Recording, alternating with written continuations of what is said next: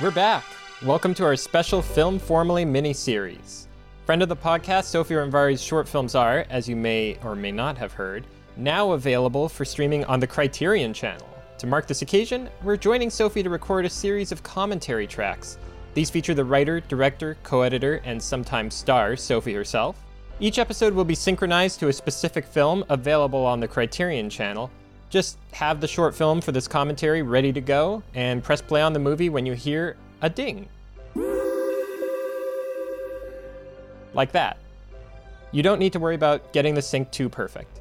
After the film, we'll have a little bit of extra discussion that isn't bound by the chains of synchronization. Today's commentary is for In Dog Years. So get your copy of the movie ready to start playing. We're going to start in five, four, three, two, one.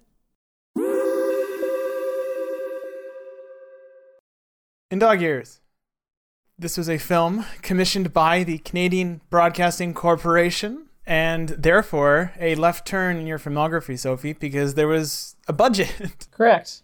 Yes, there was a budget. Do you want me to talk about why? yeah, like how this come about? You basically made two dog movies in a row, although this was shot after still processing. That's true. In Dog Years came about in a very roundabout way, I guess, because I had made Norman Norman and I had made Pumpkin Movie, and I think a representative from the CBC saw Pumpkin Movie at Hot Docs, Leslie Burchard, and she wanted to acquire it, which was surprising to me that the CBC would want to play Pumpkin Movie, but they they loved it and they wanted to acquire it, which was I think the first film that I've ever had acquired. But in having that conversation with her, I said that I also have another film, if you're interested in taking a look, also kind of in the same vein called Norman Norman. I showed her and she loved it. She's a big dog person, so I think it wasn't hard to sway her on it. But when we started to take a look at the budget that it would cost to get things cleared properly, because the CBC is a broadcaster and they have to have things cleared really, really down to like every frame. And that's not something we've ever thought about when making our films. That we, you know,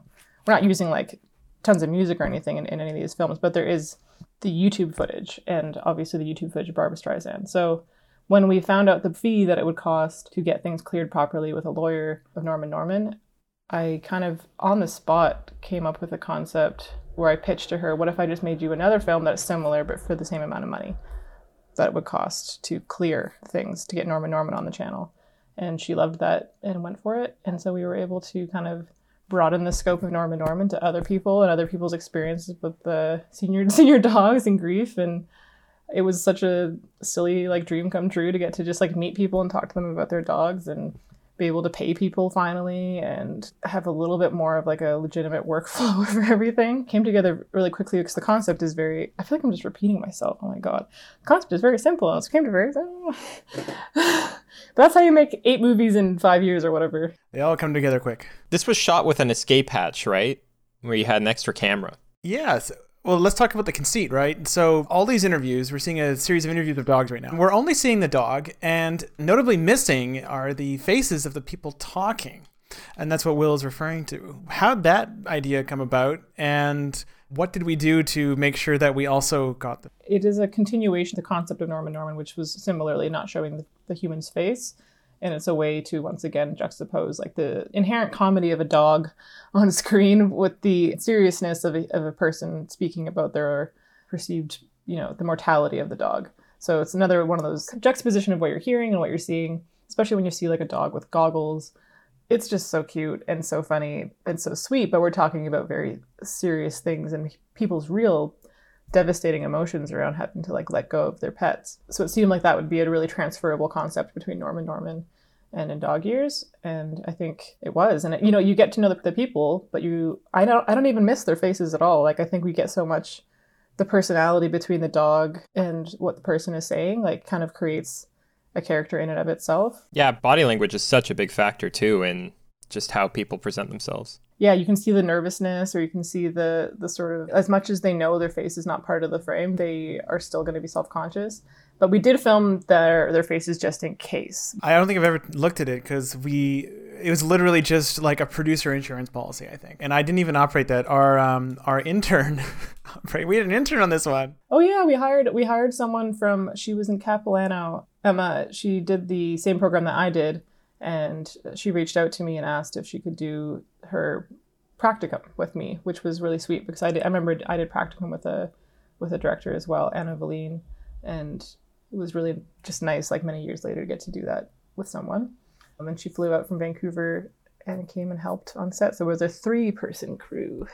I love that there was an escape hatch, but I was also like immediately determined to do everything I could to not use a frame of the human face footage. Yeah. Only dog face.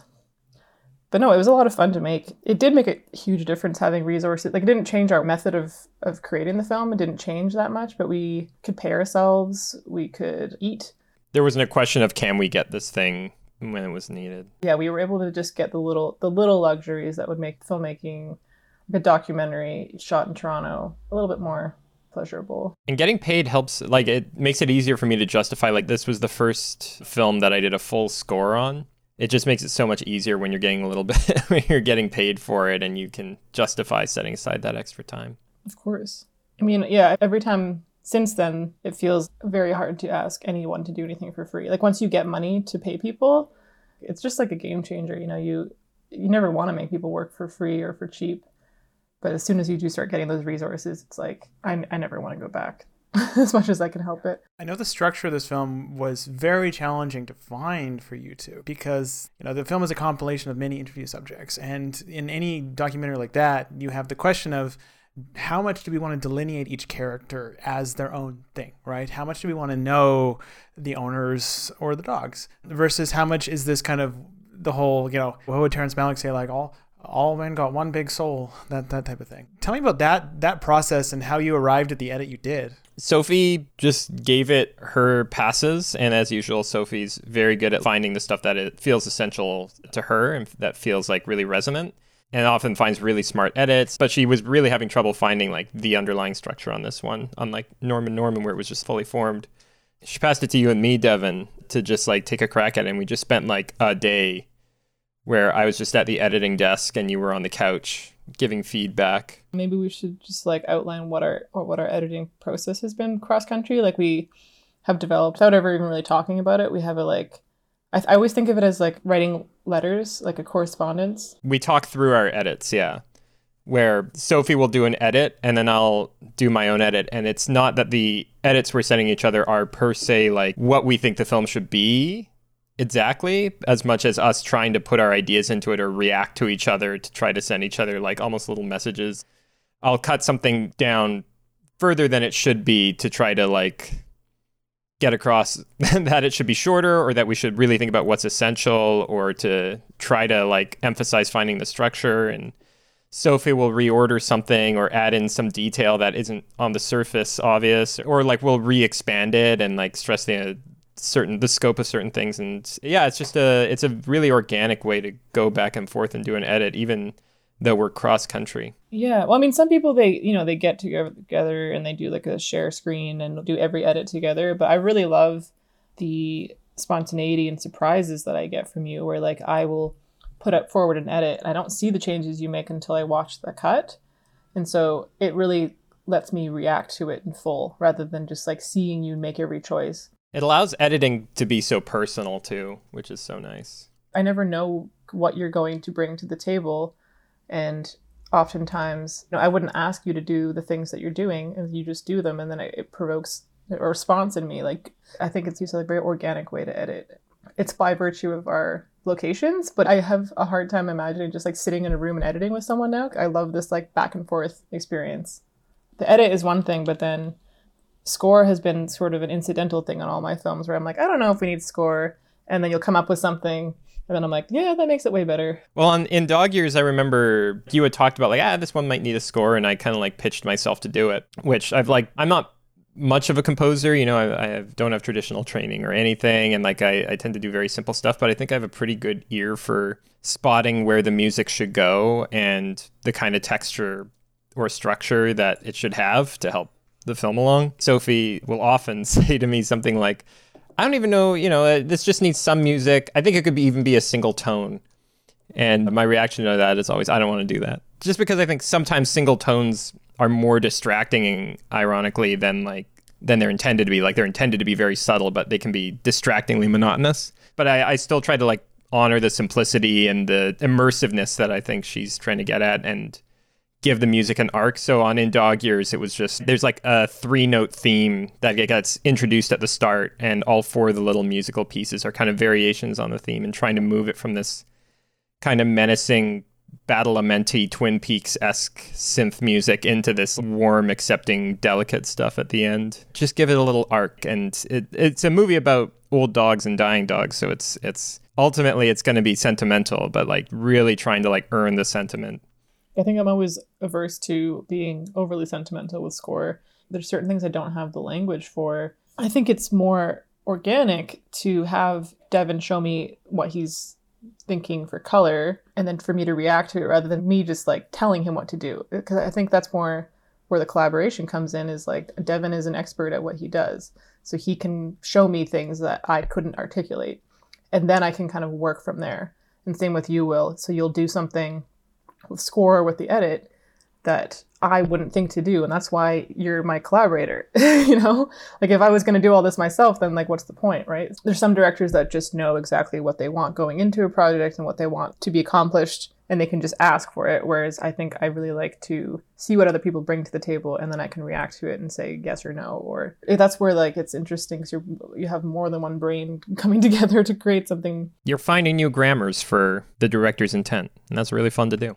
One thing that Will briefly mentioned that I want to kind of underline too is just how much fun that one day of editing was. It's the most I've ever been involved in the picture edit of, of a film I didn't direct. It was just one day where we just went through and go, okay, there's no sacred cows. We're going to do whatever it takes to get this movie under a, uh, the, you know a certain time and still make sense. That was so much fun. I greatly enjoyed the experience. And it still shifted. Like Sophy had a few edits, a few things she wanted to put back in or shift around. They were all good calls, and that was the yeah. It was so fun breaking it in that one day. I forget why it felt like it had to be in one day, and I don't remember why.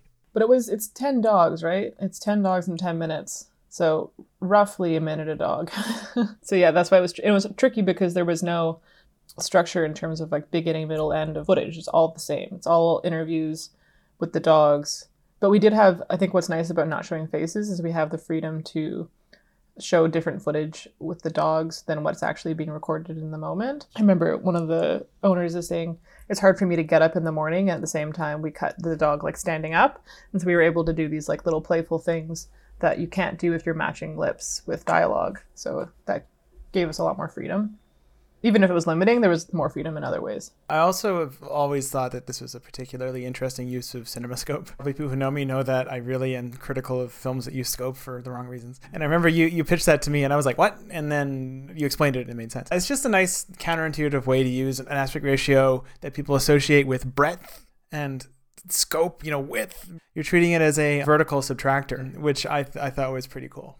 That's true. Yeah, I think it it was the best way that we could get as much of the frame as possible from side to side to give the dogs freedom to like move move around laterally as they do, but then to get the humans out of there. Cute, cute stuff. The cute dogs, um, some of whom have passed on, some of whom are still, are still with us, I think. I know. I keep getting devastating emails like every few months about them dying. It's uh, a curse. Mango, I think, only lasted a week after we filmed, wasn't it? Yeah.